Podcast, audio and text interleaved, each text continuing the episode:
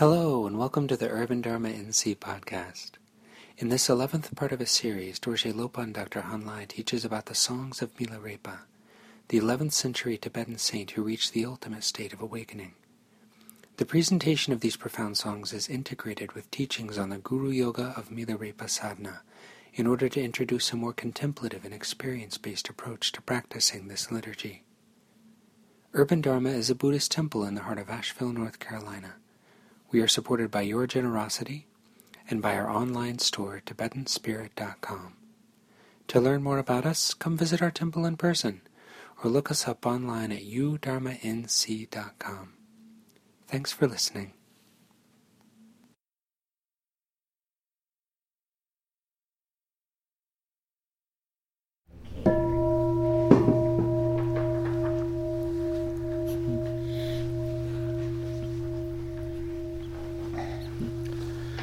So Milarepa uh, is famous uh, for these songs that he sings as instructions uh, to people that he meets uh, in his wanderings.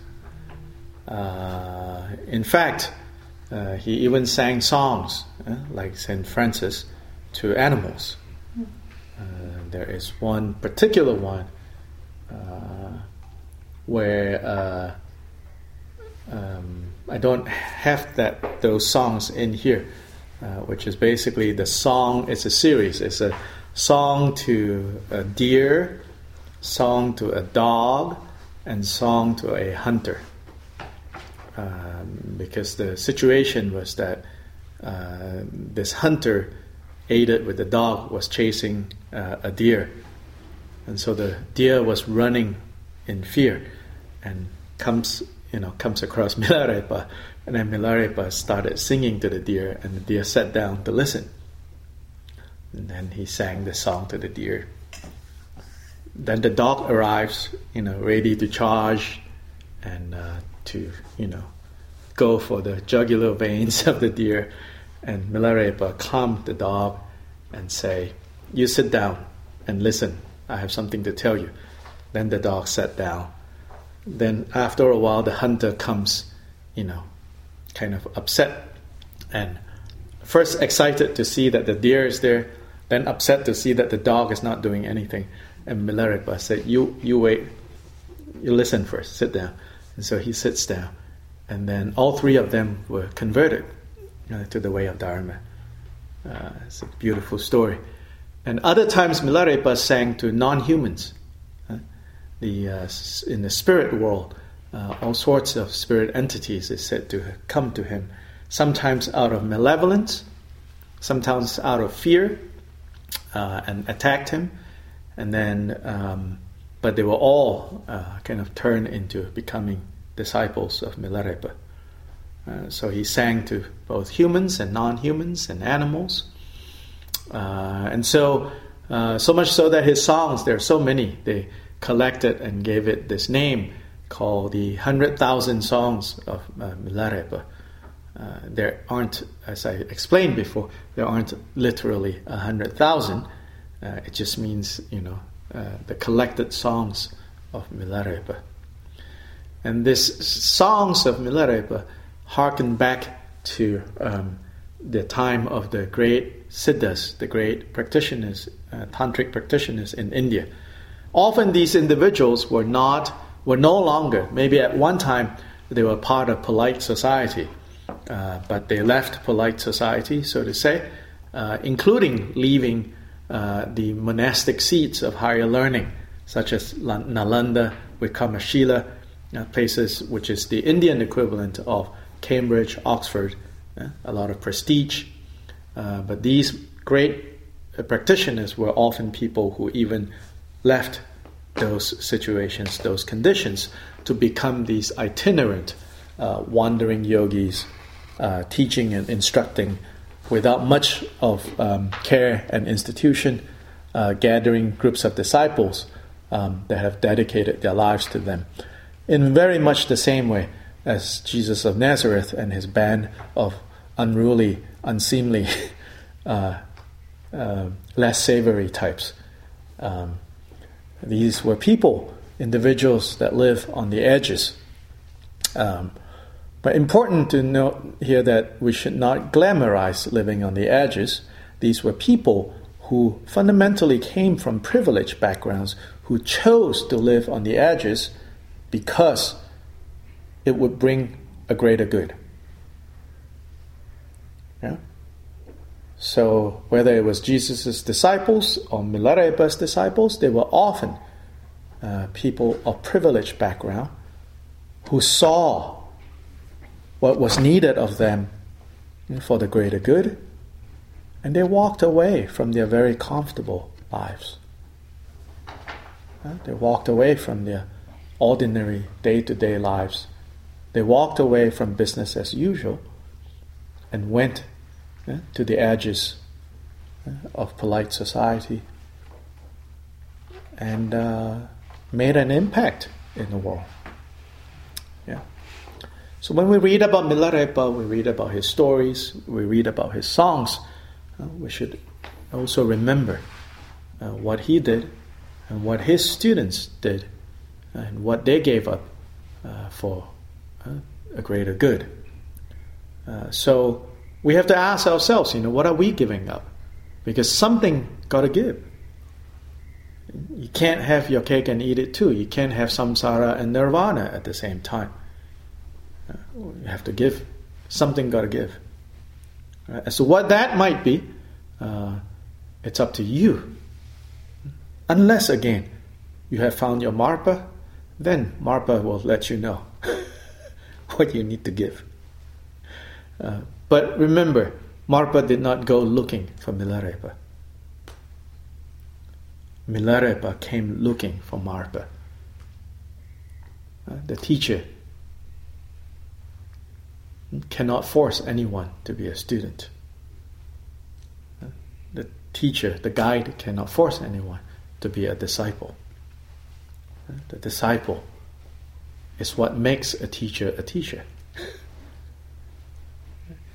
and in the last song, you know, he keeps saying, you know, go learn go rely on a qualified Lama if you really want to learn the Dharma. If you really want to learn the Dharma. Even in Milarepa's time, there were a lot of charlatans. Even in Milarepa's time, there were a lot of, maybe not charlatans, but not yet qualified teachers. Uh, how much more the case in our times? Uh, so, those of us who have the uh, title or have the responsibility of being teachers, uh, actually, um, if we're doing this right, it's always it always feels very awkward um, because you know you look at yourself and you say, "I'm not exactly yet doing what the teachings say should be done." So it's a little bit of uh, hypocrisy.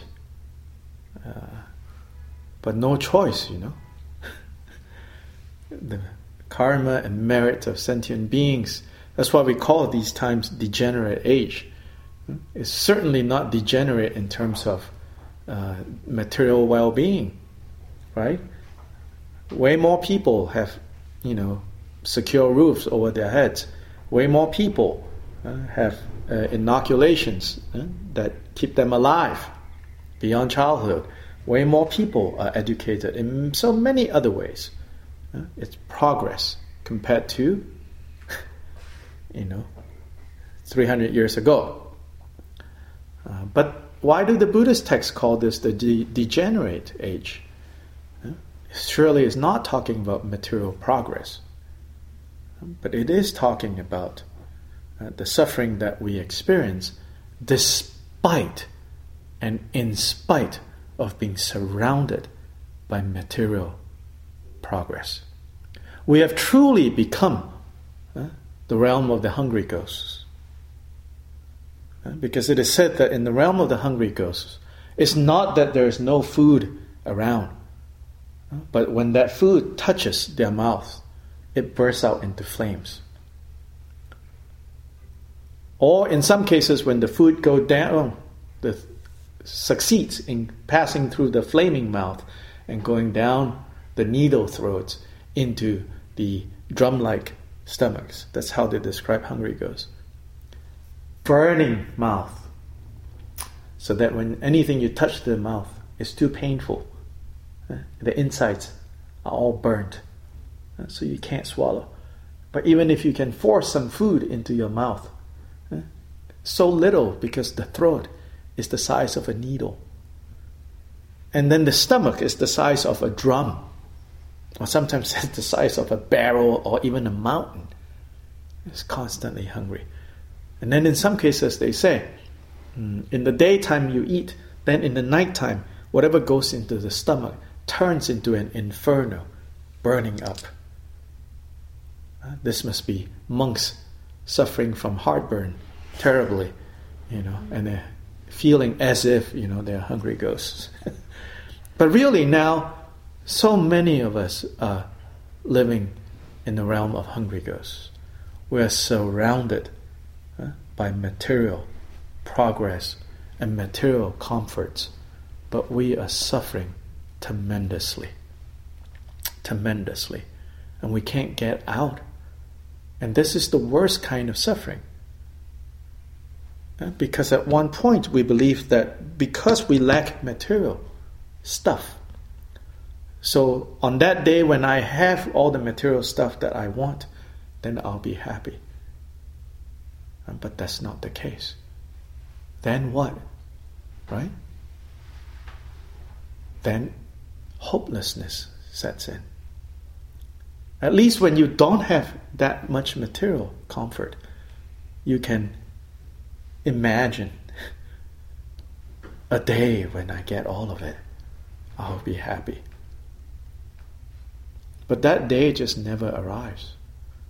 And even worse, when it arrives, you're like, this is not what I signed up for. Then depression and hopelessness comes in. Spiritual depression and hopelessness settles in. In fact, it's even the case that we're surrounded by a wealth of dharma, but we are like hungry ghosts. We're like hungry ghosts. Because we don't, we're not ready to let the Dharma transform us. We still want to do it our way. So we don't. We don't want Marpa to turn up. we really don't want Marpa to turn up. Because we think, you know, I, I, I can probably figure it out myself. And how many times have we said that? And here we are still.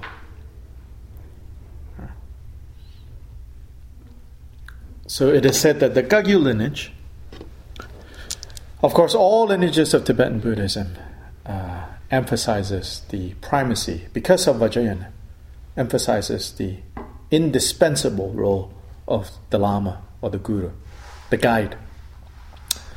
But in particular, it is said that the Kagyu, uh, even more strongly than any of the other lineages, because Gampopa mm,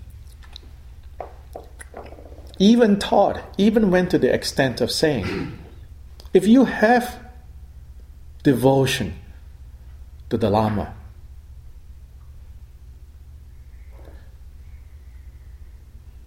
that itself can, can be hmm, the cause for realizing Mahamudra. Mahamudra is the Vajrayana language for enlightenment. Uh, but other traditions will say, no, no, no, no, no, you absolutely need Vajrayana techniques. Uh, Gampopa actually says, actually, if you have devotion in the Guru, that itself uh, is even better uh, than any of these techniques that you're trying to learn.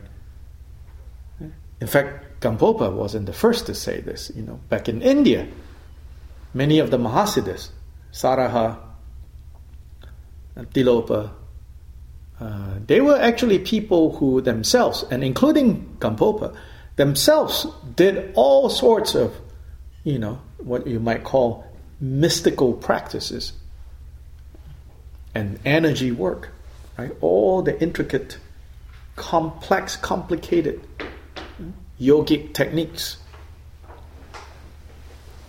But in the end, they say, actually,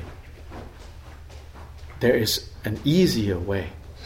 Well, quote unquote, easier, uh, which is devotion in an authentic Lama then that itself is your gateway to awakening. That you can bypass all the complicated, you know, forceful methods and, just go direct uh, into Mahamudra. So they say the Kagyu lineage, especially, kind of emphasizes that. And then sometimes others kind of accuses the Kagyu of being too loosey goosey with Vajrayana stuff. But it's not that it's loosey goosey, it's, it's that it's saying if you can go, if you can enter this through the door of devotion, then you don't need, you don't need to go through the hardship of, um, of um, these yogic techniques, and these yogic methods that devotion is what's more important. Hmm? So, and devotion doesn't mean uh, hero worship. It doesn't even mean, um, you know, always you know sticking around the guru. Milarepa didn't spend that much time with Marpa at all. Right? Only three years, maybe, and even those three years, most of the time, it was just receiving instructions and go practice. Receiving instructions, go practice. Receiving instructions, go practice. Um, recently, again, you know, like um, I was blessed with a friend visiting and uh, hearing, you know, uh, her talk about uh, not just talking about you, you can see it's coming from the heart. I have seen this, of course, but it was good to be reminded. There's tremendous devotion to her guru. That was very inspiring. That no matter what, you know, the guru says. And it doesn't mean that she didn't struggle. She struggled. How to reconcile her will with the will of the guru. But in the end, she said, You just have to jump. she was talking about being on the bus. Uh, there's this pilgrimage, uh, originally 12 days, under the hot sun of Ladakh. There's no tree in sight anywhere, okay? And walking under the hot sun for hours and hours and hours every day in the summer. And for reasons that um, you know she did not share, uh, by day two, the guru stopped talking to all foreigners. Uh, majority was Ladakhi, but there were a few hundred foreigners that went along. The Guru just stopped by the second day. Apparently, something happened uh, where uh, I think it's it's the foreigners kind of feeling like we we came so far away, so demanding certain things, and the guru just completely ignored them to the point of when are we breaking camp to start the next day? No word. Told all the Ladakhis, you are not to share with them anything. So people starting dropping off. The foreigners started disappearing along the way. Couldn't take it anymore. And so at, until the end, only, you know, maybe a hundred left. And then suddenly on day 10, the Guru said, That's it, pilgrimage over. people like, there's two more days. I say, no, done. Uh, I've arranged for the bus to wait for us when we arrive there. All of you can go now. Was the last next time you know something was communicated clearly. that it's it's the end. uh, but one caveat: if you want to continue, you can, but no meals will be provided. No one's carrying your tent. No arrangements whatsoever. So all the foreigners got on the bus.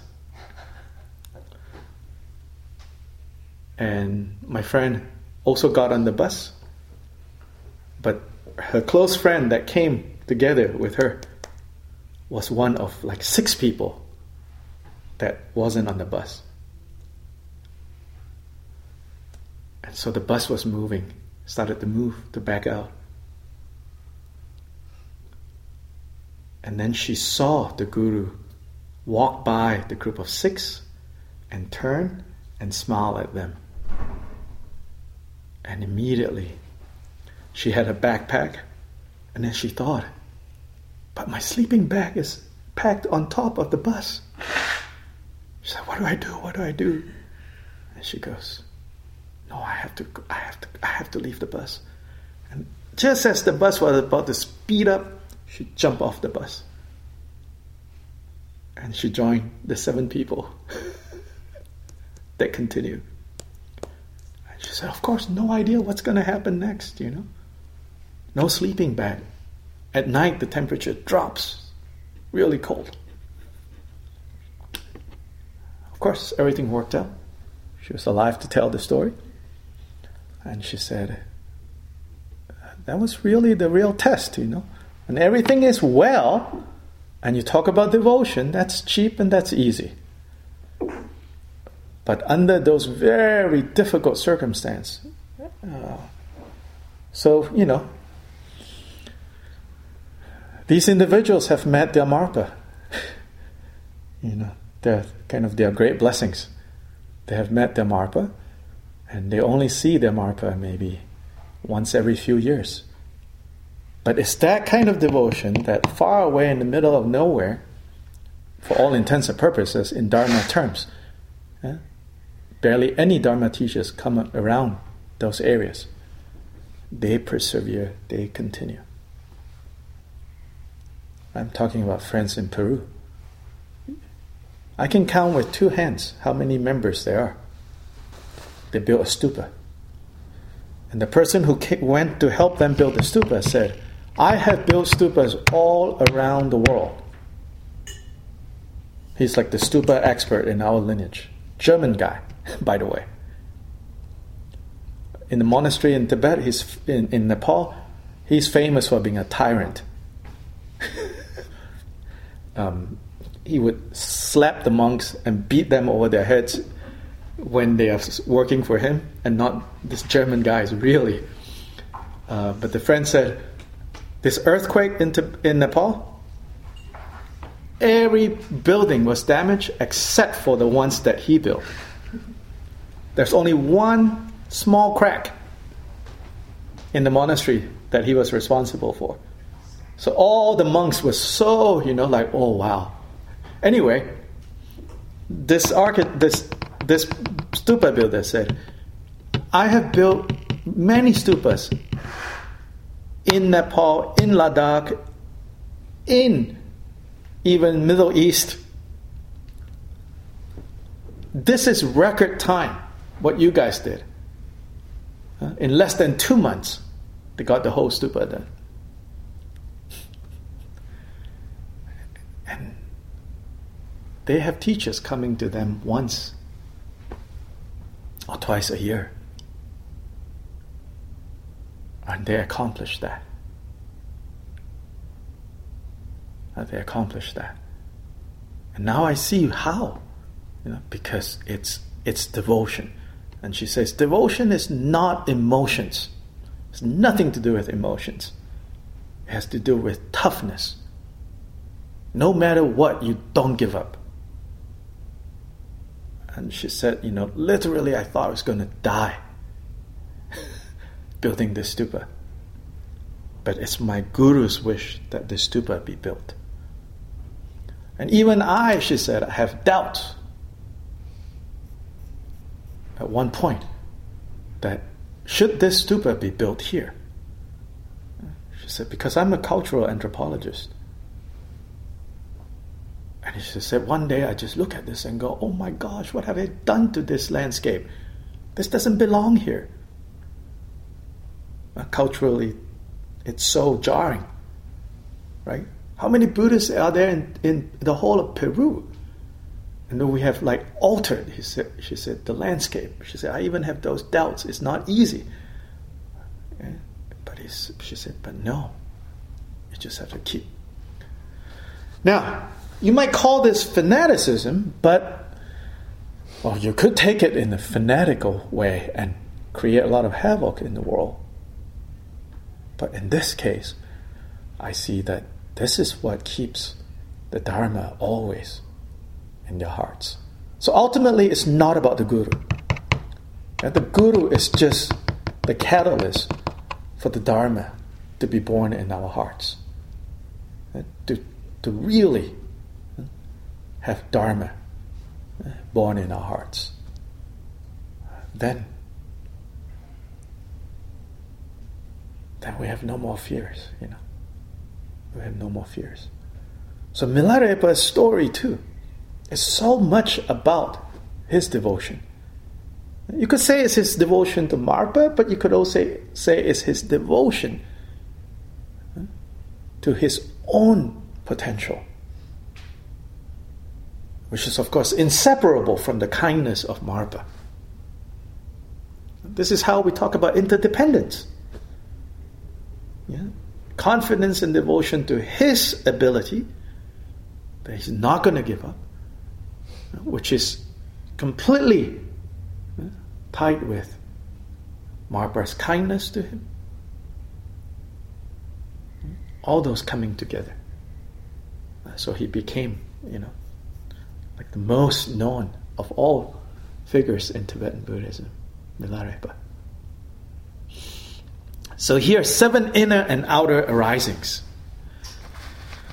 Our father and mother, as causes and conditions, arise outside. So each of these he will talk about what is the outside causes and conditions, and what's arising inside, and as a result, what happens. Basically, that's what each part, each uh, verse is, is how it's uh, constructed. Our outer father and mother, as causes and conditions, arise outside. Our all basis consciousness arises within. As the two connect, a complete human birth is attained. I was not born in the lower realms of merely this I'm sure. It also has a sense of I'm thankful. Uh, I'm sure. I'm thankful. Uh, I'm grateful uh, that, uh, that this has happened. And how can this happen? He says, well, you need uh, the proper causes and conditions. So, causes and conditions that are independent of you. That's what it means outside. Uh, so, so his parents uh, met, right? And what are all the causes and conditions that led to his parents meeting? All of that, right?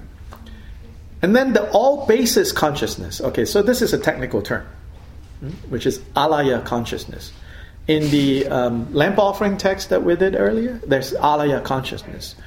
So alaya consciousness is, is, is, is complicated how to explain this philosophically, but it's the closest, I guess, you could say to the notion of a soul.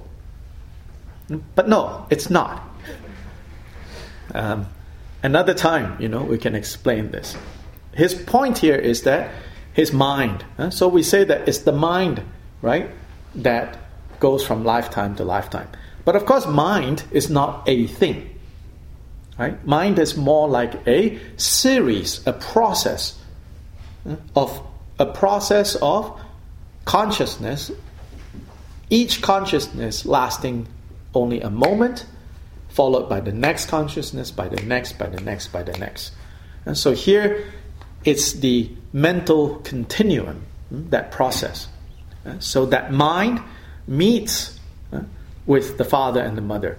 More explicitly, here, the way Buddhists understand conception is, is saying that when, the, the, when our future father and mother uh, engage in sexual intercourse, uh, given that it's a time where uh, the mother uh, is fertile and the father's sperm is functional, when the two meets together, this mind, uh, our what he calls the all basis consciousness, latches on to that and says, "I."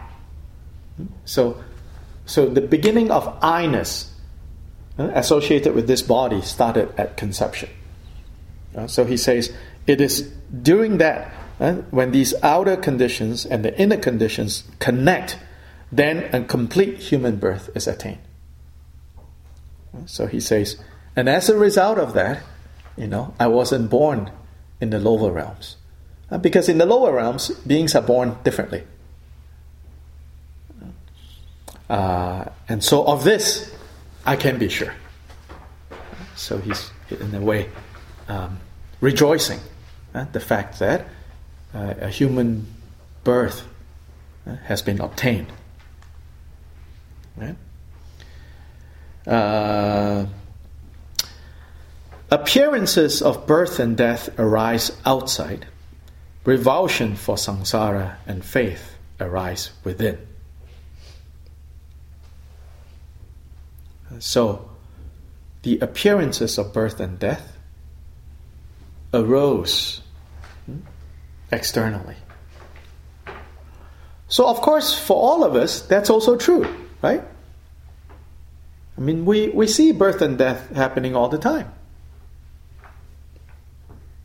But do we have the inner cause? The inner arising. So, what needs to arise when we observe birth and death?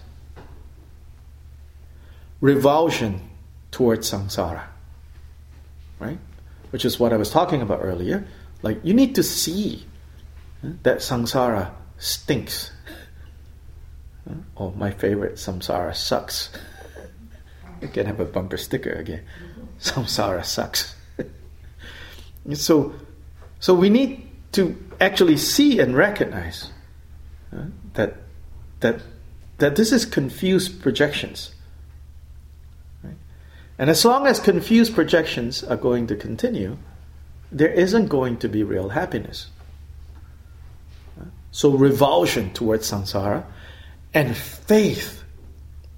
This is the faith, the confidence, the devotion that I was just talking about. So, on the one side, revulsion towards samsara, faith and confidence that I can be free from samsara. Those two have to be there. And then, when the sufferings of samsara, expressed here as birth and death, manifest. As the two connect, sublime and genuine Dharma comes to mind.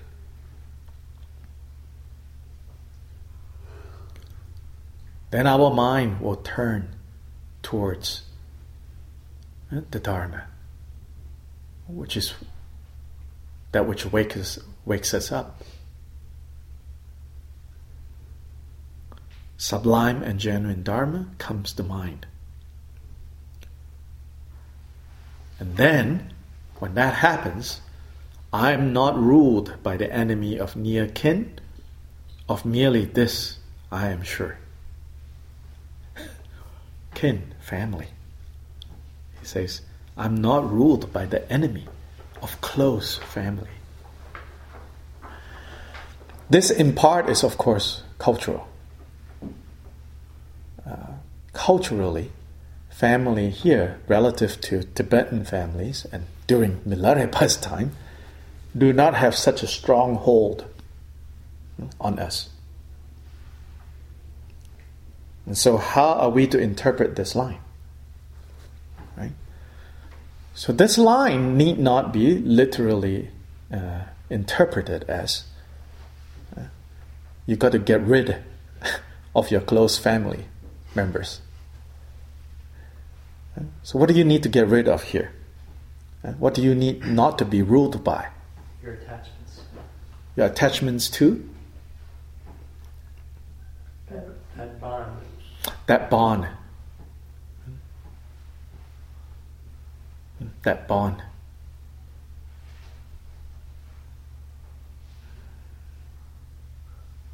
Mm. Again, you know, this is not easy to swallow. I, I have, I almost had no bond with my brother, so. Mm-hmm.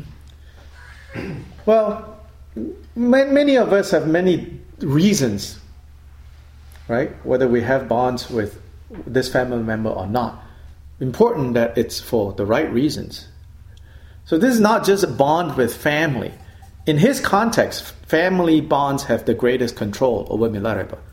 Because that's how his life. The mother was tortured by a resentment towards the uncle and the aunt and kept feeding right anger to Milarepa as he was growing up. And say, You need to avenge this, you need to avenge this, you need to avenge this. And so he did. So, in that sense, the mother was the enemy. Not, not, not that Milarepa is saying I should hate her. No, Milarepa loved his mother. Um, but what should have been a loving relationship turned into the mother teaching him to commit murder.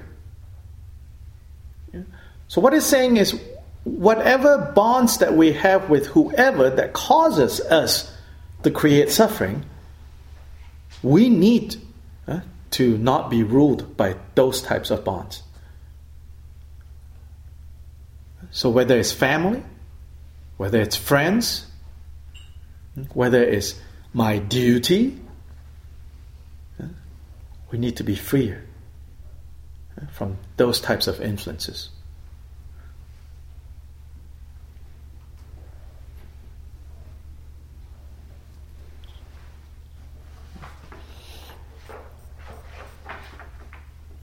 Again, I'm reminded of certain kind of seemingly incomprehensible or paradoxical things found um, in the New Testament. Right? You know, alongside, you know, honor your father and mother, which is in the Hebrew Bible, which Jesus, as a good Jew, taught that as a rabbi, as a rabbi, taught that. But he also taught, you know, he said, I do not come to bring peace, but I have come, yeah, to set, right, the child against the parent, the brother against the sister. Uh, what was he talking about there? Right? I mean, does he literally mean that? Go up and tear up families? I don't know theologically how that is interpreted, but if we interpret it through sort of the Buddhist interpretation, is saying he, his role is to stir up business as usual. Because business as usual is what's keeping us trapped in confusion. And so there is a, a very kind of um, antinomian, a, a, very kind of non mainstream uh, stance in these teachings. That at the end of the day, it cannot just be about, you know, uh, having your beautiful home in the suburb with two and a half kids, 2.4, or whatever that number is. Yeah, and your two vehicles and a good retirement plan and all of that and actually yeah you know at the end of the day Yeah, you want that? Well, that can continue. You don't need uh, to do so much of this Dharma stuff. But if you say, you know, bodhicitta is what I aspire to, then there will be disruptions. Again, across all spiritual traditions, they say the same thing. Causes and conditions for meeting the Father Lama arise outside. The prajna that purifies arises within. Prajna here is wisdom. So, see, this is really interesting. As the two connect, understanding through trust is born. I've ended all doubts about Dharma. Of merely this, I am sure. This song is Milarepa's declaration of his own experience, but it also serves as a model for those who want to follow him. Not everyone needs to follow him. Not everyone is ready to follow him. Right now, if you ask me, eh, also not ready to follow him. But we can certainly be inspired at least a little bit that would be very beneficial. So, here it gives us a little bit more to work with, some insight as to what it means to have a Lama, to have a Guru, and to rely on a Guru. So he says, let's work on this backwards. I think we can see some things if we go to the very last sentence. The very last line says, I've ended all doubts about Dharma. Right? So, what is the purpose of relying on a Lama? This is the purpose. So that I can end all doubts about Dharma. Yeah, just as I've said before just 20 minutes ago. Devotion to the Lama is said to be that key. But, but, but that's not the final reason. The final reason is to arrive at ending all doubts about the Dharma, ending all doubts about the way to free ourselves from confusion the way to put an end to suffering. So that. And for that to happen, what do we need? These two have to connect. Or, no, uh, what do we need? Understanding through trust. Understanding that arises via trusting the Lama's instructions.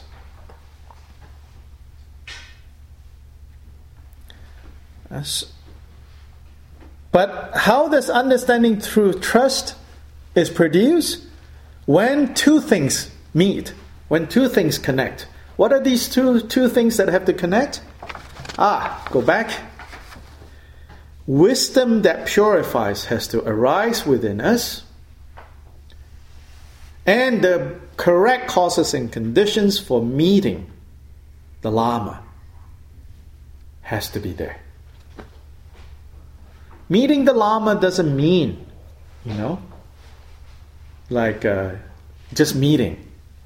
Because you could spend your whole life uh, with this person who is supposed to be a Lama, but he or she, uh, you don't consider your Guru. Then you're just hanging out with whoever. right? Uh, so, so, some of these causes and conditions is basically the ability to recognize, oh, this person is suited to be my guru. And that's not easy because Milarepa, before Marpa, had another guru. And it said that that guru also had all the, you know, teachings. And his, his specialty was in Dzogchen, the great perfection, uh, the Nyingma tradition. But no success for Milarepa. So finally, that guru said to him, we don't have the correct karmic connections. You need to find somebody else. So I think teachers who kind of get disappointed, you know, when students go away, basically they don't understand. right? And students who get disappointed because seemingly the teacher doesn't want to teach, basically they don't understand. Yeah? The student's job is to keep requesting for Dharma. That's the student's job. But it's not the teacher's job to say yes, yes, yes. It's the teacher's job to say yes when it is appropriate and no when it is not appropriate. Doesn't mean the student then say, Oh, I'm not going to ask anymore because he has said no to me seven times. No. The student's job is to keep asking, keep requesting. Then the, and, and it's not like wearing it down. You know, like I'll wear him down until he gives it. Uh, but rather with devotion and trust. Yeah? And to say, please give me the appropriate teachings. Don't say, give me this, this, this, and that. I, I don't want this, this, this, and over that. But I want this, this, this, and that. Then, then you're not relating to that person as guru. You're relating maybe to that person uh, as your employee.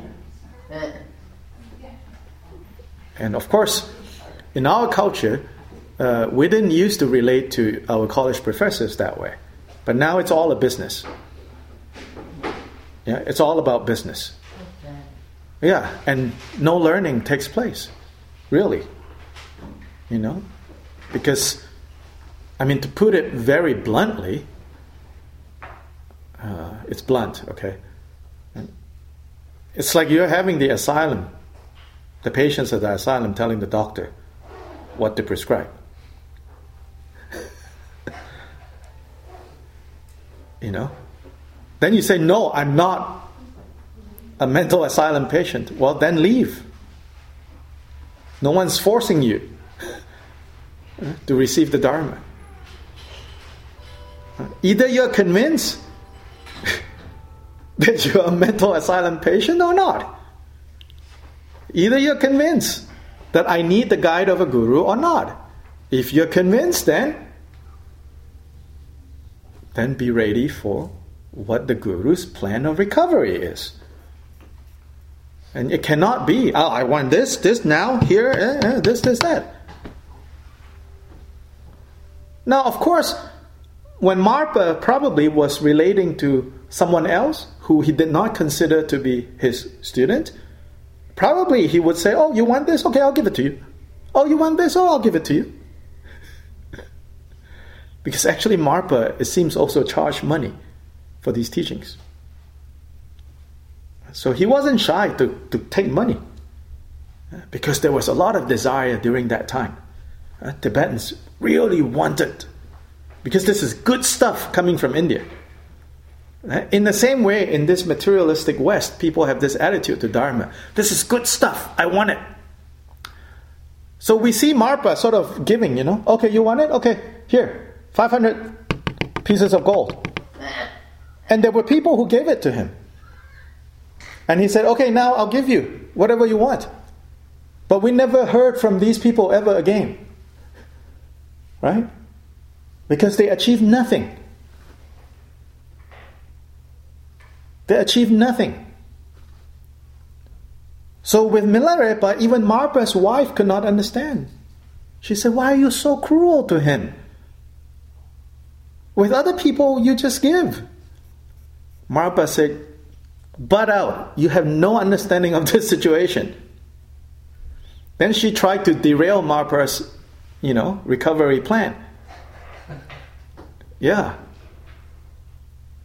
But one time it is said that she woke up in the middle of the night and saw Marpa sobbing away. And then she realized that Marpa is in so much pain, giving Milarepa a hard time. Then she stopped. she stopped trying to help Milarepa, knowing that Marpa really cared for Milarepa. And until Mar- Milarepa really related to Marpa as guru, whatever Marpa gave would be useless to Milarepa. Useless. So he didn't want to do all of it. He had to do it He had to do. Uh, He knew that. in order for him to get it. Yeah. So last week I said, you know, I'm pretty confident compared to Milarepa, all of us in this room have way more information about the Dharma that Milarepa ever got. But because of Milarepa's devotion to Marpa, he didn't need all that information.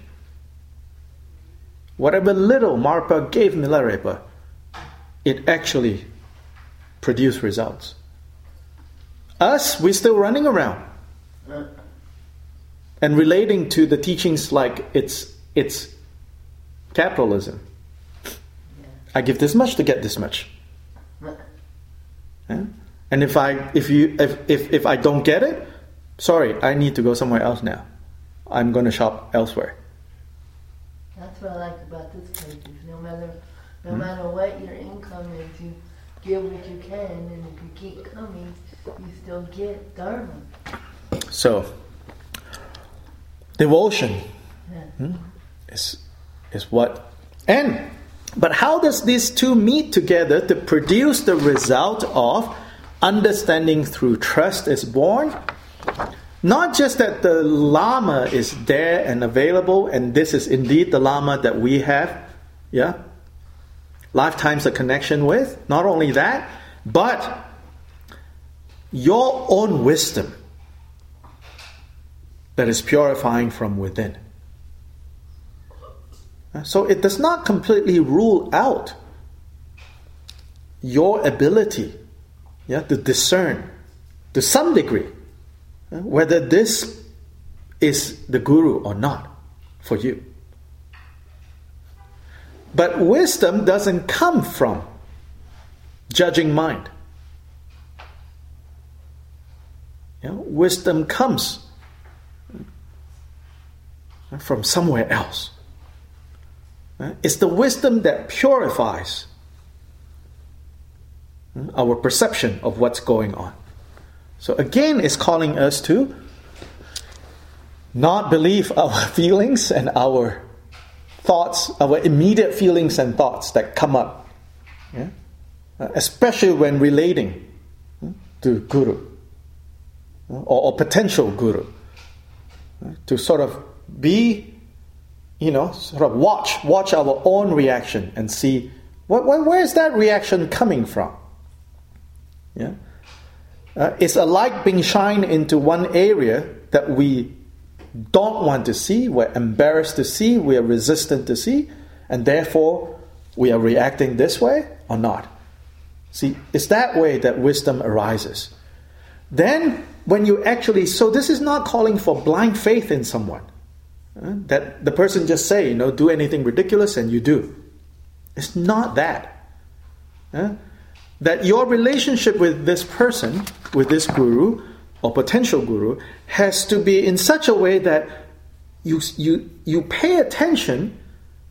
And if this is indeed the guru that you're looking for, that is right for you, at least for now, trust will be born in you Hmm? and you recognize, oh, this is what's happening. Then understanding through trust is born. When that happens, all doubts about Dharma we can put the rest to. Then we put into practice. We put into practice. We don't waste our time arguing, which actually, to tell the truth, that happens a lot. I, I know people don't think that it's arguing. Yeah, but it is. It's a, it's a subtle form of arguing. Like a teacher will make a statement about something, right? And, and you know deep down what it means. But then you also know that those words can also be interpreted this other way. Then you say, eh, doesn't that mean da da da da da da you are wasting everybody's time. Right? I mean, it's just talking for the sake of talking. But that's not how we learn Dharma. That might be how you debate in class. But it's just a waste of time. You, you already know what the obvious take home that that statement is about. But no, we want to, you know, like, uh, but doesn't this standing mean da da da da da?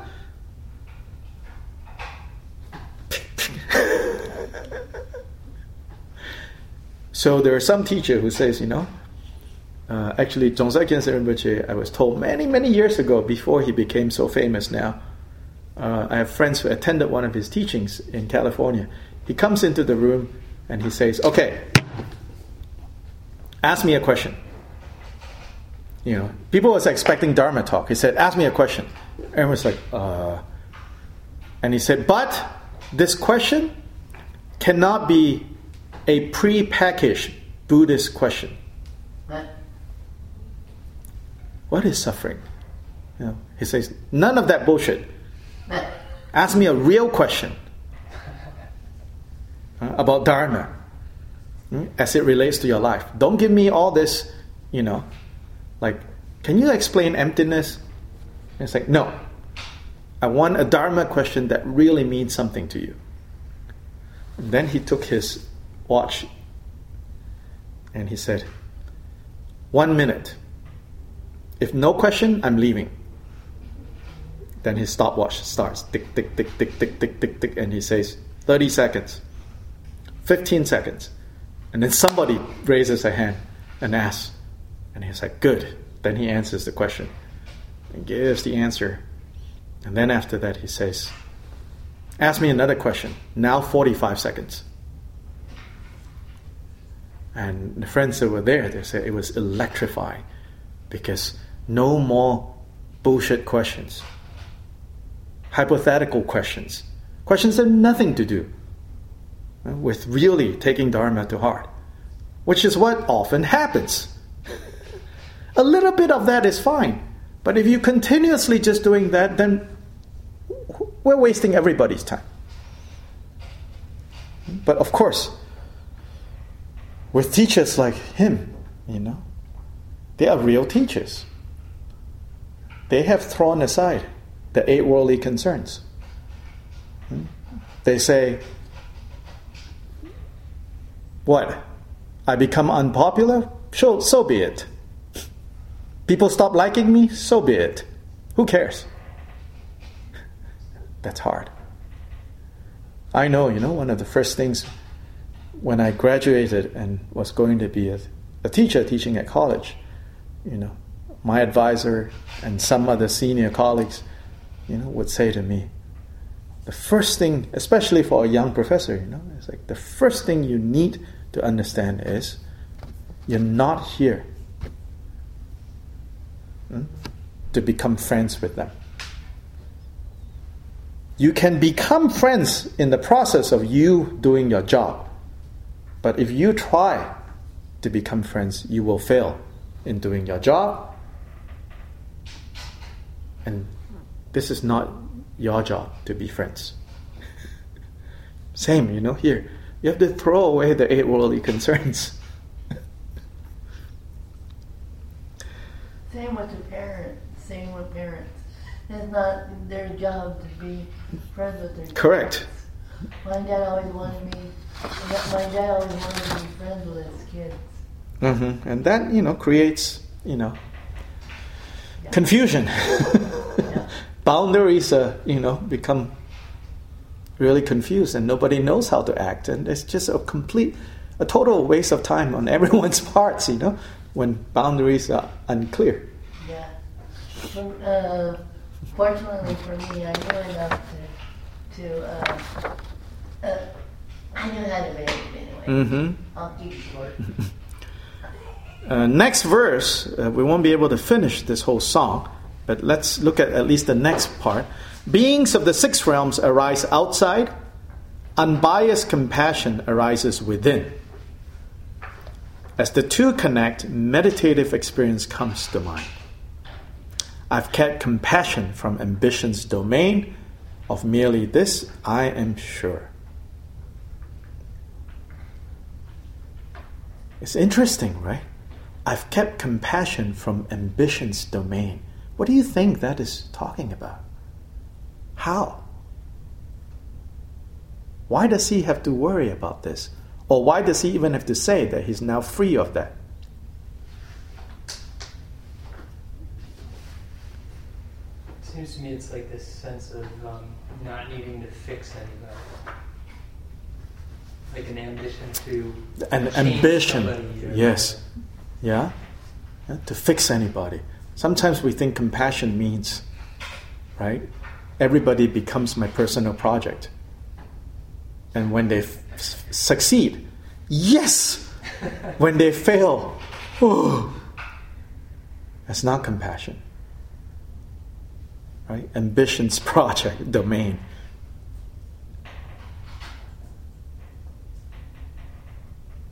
It also is telling us that Dharma practice should not be for success, ambition. There was an article in Lion's Roar uh-huh. recently about that, like a Buddhist teacher who was really angry that Buddhists weren't responding the way he would have liked to the um, mm. the newly elected president. Yes. Anyway, I'll leave it at that. You can read it if you want. Mm-hmm. It's interesting. Maybe you should. Yeah. Okay, that was you. yeah. Um, Lion's Roar. Lion's Roar. Oh, lion. yeah. yeah. Mm-hmm. I've kept compassion from ambition's domain. Yeah, because even compassion can turn into uh, this this win and lose thing that we are always caught up in. Yeah, winning and losing and winning and losing, you know? And so we need to protect it from there. And to do that, we need to have meditative experience arise in our mind. But what sort of meditation?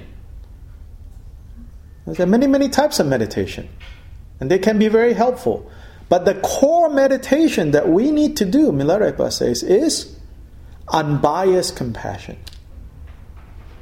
uh, arising from within us towards who? Towards beings of the six realms on the outside. All beings of the six realms.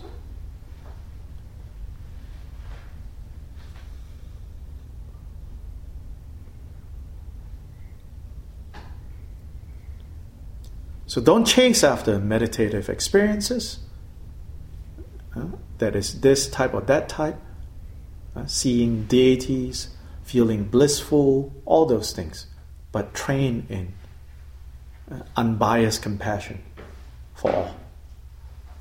Very hard right now. Very hard, right? Very hard. But necessary.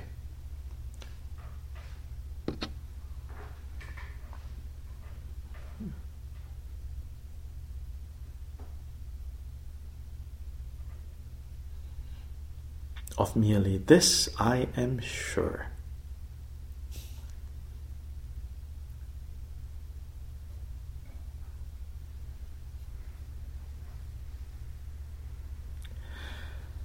So, next Sunday we will continue uh, with this song, the last three verses, and then maybe do uh, the six words that sum it all up.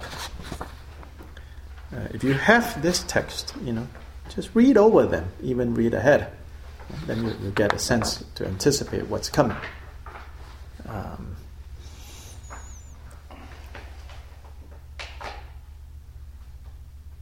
another thing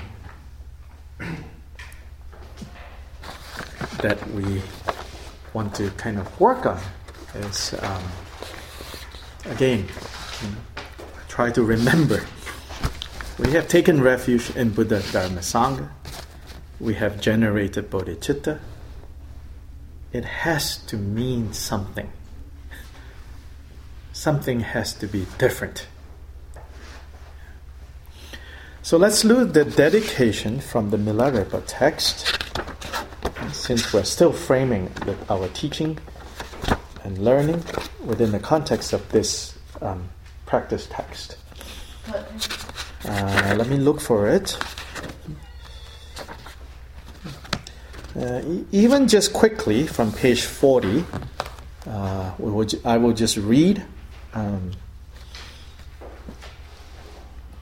this is called receiving four empowerments. Remember, Milarepa is in the space, uh, at least kind of structurally, thinking of Milarepa in the space in front of us, but we also know actually it's in our minds. But then from Milarepa, we, we receive the four empowerments uh, in the crown center, throat center, heart center, navel center. Uh, receiving empowerment from Milarepa. So I will read this, and you can just think about it as I'm reading uh, and receive the four empowerments that way. May our minds be ripened and liberated by the cotton clad Venerable One and the assembly of deities of the three roots. As we thus supplicate, the retinue around Milarepa dissolves into Milarepa, and from him, white, red, blue, and yellow rays of light emanate, which then dissolve into our four places and we thus receive the four empowerments. These four empowerments purifies the four obscurations, obscurations of body, speech, and mind, and the most subtle obscurations. And in doing so, we will attain the four kayas, the four bodies of Buddhists. Thereafter, the Venerable Milarepa melts into light and dissolves completely into you in this very state of great in, indivisible equality, all that appears and exists is Mahamudra. Emaho, how wonderful.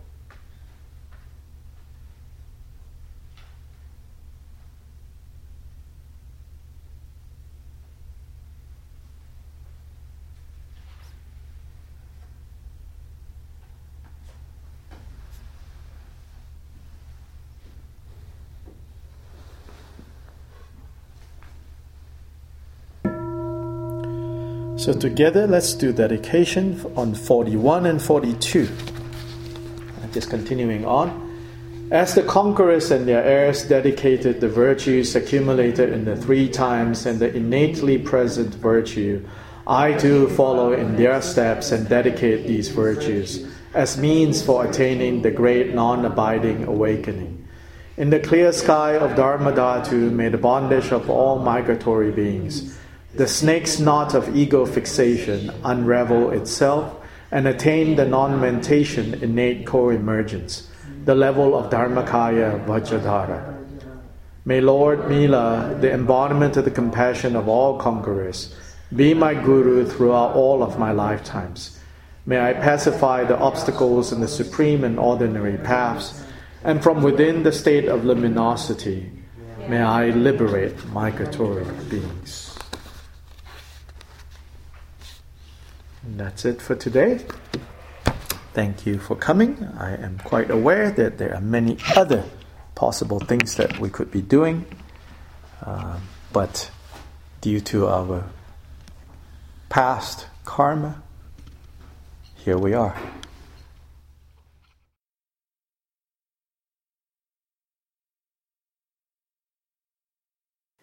Hello, and welcome to the Urban Dharma NC podcast. In this 11th part of a series, Dorje Lopan Dr. Hanlai teaches about the songs of Milarepa, the 11th century Tibetan saint who reached the ultimate state of awakening. The presentation of these profound songs is integrated with teachings on the Guru Yoga of Milarepa Sadhana in order to introduce a more contemplative and experience-based approach to practicing this liturgy. Urban Dharma is a Buddhist temple in the heart of Asheville, North Carolina. We are supported by your generosity and by our online store, TibetanSpirit.com. To learn more about us, come visit our temple in person or look us up online at udharmanc.com. Thanks for listening.